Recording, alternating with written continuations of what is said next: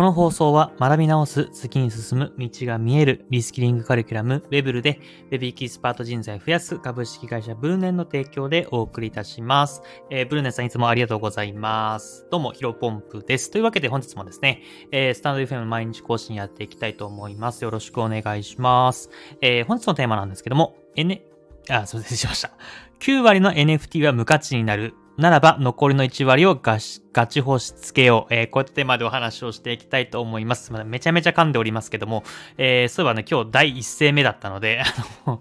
申し訳ないんですが、よろしくお願いいたします。えー、というわけで、えー、本題の入る前に言ってなきゃお知らせをさせてください。えー、この度、ヒロポンプがですね、えっ、ー、と、インスタグラムのアカウントを開設しました。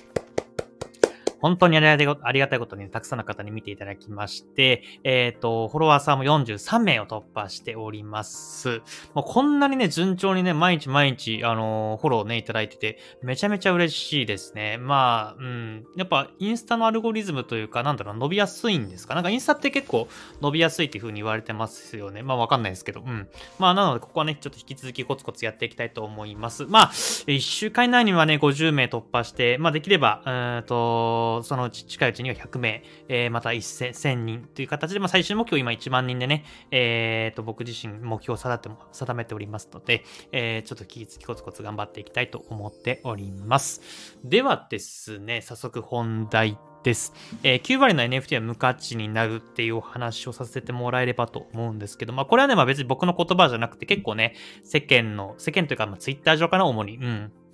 言われてることかなというふうに思います。で、まあ、まさしくね、結構ね、うん、僕はね、悲しいんですけどね、えー、だいぶこの言葉が現実味を増してきたかなと思っています。まあね、あのー、各所、あの、2月か3月ぐらいからか、えっ、ー、と、 Blur というね、プラットフォーム、 OpenSea に代わるような、あの、プラットフォームができて、まあ、そこでね、えっ、と、単純に NFT の売買だけではなく、NFT の売買をすることによって、 Blur トークンというものが発行されて、えそれでね、まあ、どんどんお小遣い稼ぎをするみたいなところが、それがまあ、えっ、ー、と、4月の末までかな、えー、続いて、まあ、5月に入ってからだいぶね、まあ、ゴールデンウィークもあったんで、結構今までの NFT、日本の NFT 市場を見ると、えー、連休とか土日にね、あの、価格が上がっていくっていうのがあったんで、結構期待したんですけど、なかなかね、マーケットというか反応せずに、うー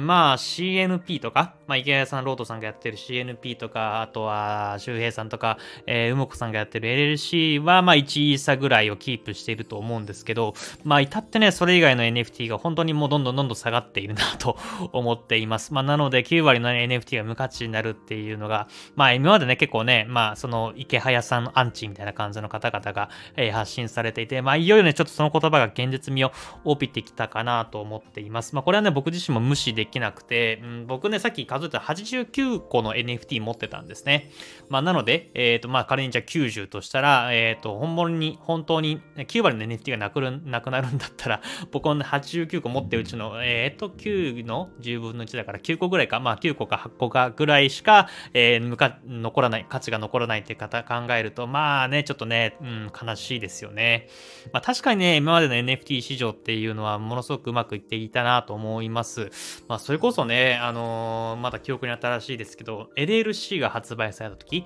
あれ2022年の12月27か28だったと思うんですけども、あの時ね、いきなり LLC が4イーサぐらいいったんかな。えー、なんで、まあ、これからね、もう NFT も、あれね、ほんと無料だったんで、僕も1体持ってるんですけども、ああそこからね、まあ、LLC に続いて、えー、と他にもどんどん NFT が出されていったら、もう、あの、秒で億万長者だなと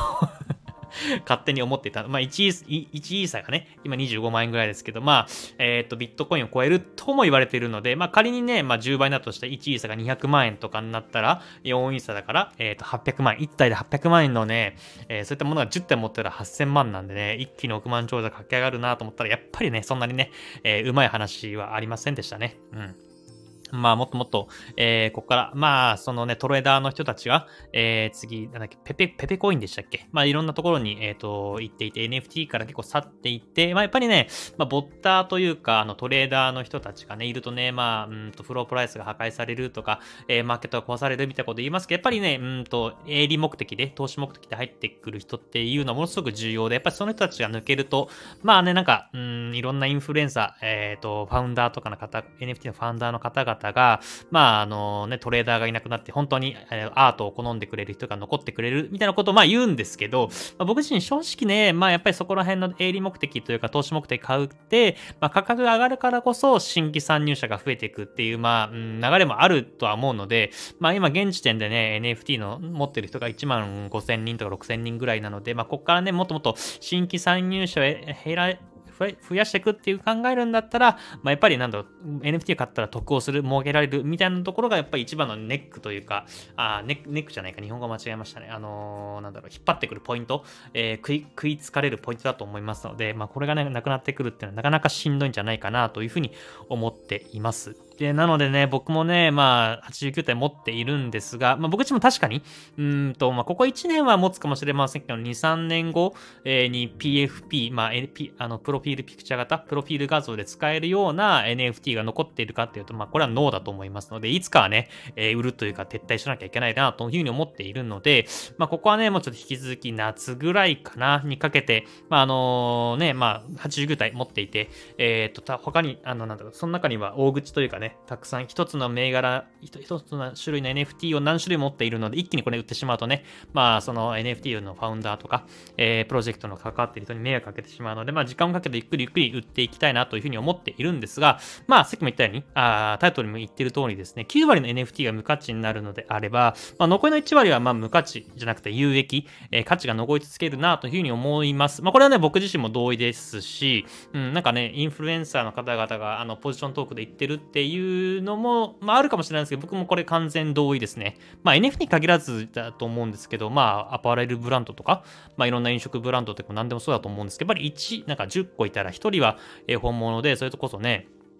ルイ・ヴィトンとか、えー、グッチとかそういったところは、まあ、ハイブランドなわけで、まあ、普通の女の T シャツだとしても、えー、ユニクロで買うよりも価値が変わっていく。やっぱここはね、ブランディングだったりとか、本物が残っていく、残っている、えー、証なのかなというふうに思っているんで、まあ、これはね、NFT、まあ、PFP に関しても、PFP 系の NFT に関しても同じことが言えるんじゃないかなというふうに思います。うん。なので、ここはね、えっ、ー、と、まあ、1割は合唱を続けたいなと思っています。で、主に、まあ、具体例をね、ここで話してしまうと、まあ、さっきから話し出しているんですが、まあ、CNP と LLC。まあ、これはね、結構ね、残っていくんじゃないかなと思います。あと僕は持ってないんですけど、投資 OL 社長さんの、えー、TOL パスか。これもね、欲しかったんですけどね、もうね、買えなかったですね。途中ね、3イーサぐらいの時に買おうかなと。3イーサか6イーサ、あ、0.3イーサか0.6イーサぐらいの時に買おうかなと思ったんですけど、ちょっとね、買うタイミング逃してしまって、まあ、そこからもね、今1イーサぐらいキープしているので、今ね、まあ、ちょっと3強なんですが、まあ、どうだろうな TOL パスよりかは LLC とか、まあ一番は CNP かなと思います。うん、まあ本当にね、え、ソフトバンクさんとか、あのいろんなところを提携しているし、もっともっとね、リアルなところ、えっ、ー、と、今 CNP フレンズでしたっけ？あの、歩くだけで、えポイントがもらえて、そのポイントで、うん、まあいろんなものに交換できる。まあゆくゆくね、池原さんこの前楽天ポイントとか T ポイントとかそういったポイントにも、まあ現実世界で買えるような感じで交換していきたいみたいな話されてたので、まあやっぱり CNP はね、ものすごく、え将来性があると思っています。な、な、な、なんならね、ね今僕がさっき言った89体持ってますけども、まあ、ほぼほぼ売って、えー、CNP 僕1体しか持ってないので、2、3体、あと、うん、あと追加2、3体買いますっていうのも、まあ、なくはないかなというふうに思うんですが、うん、まあ、ちょっとここはね、考えどころかなというふうに思っています。まあ、僕自身ね、えっ、ー、と、NFT、PFP に関する NFT にどれぐらい ?2.5 イーサぐらい全額かけているので、まずこの2.5イーサは回収したいなと思います。今手元に1イーサぐらいしかなのでね、まずはあのいろいろ原資回収としてにもうもう1.5イーサ、えー、回収して、まあ CNP と LLC は抜いてですね、うん。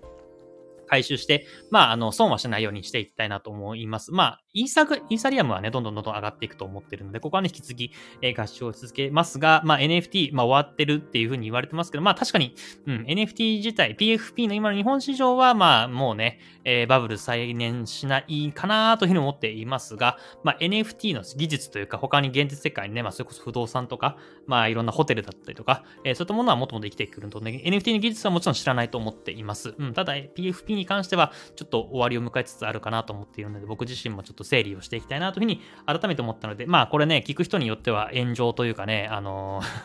アンチに聞こえるかもしれません。まあ別にアンチというわけではなくて、まあやっぱりここはね、ビジネスの断りというところで、まあ必ず、えー、あるんだろうなというふうに思っております。それでは本日の話は以上です。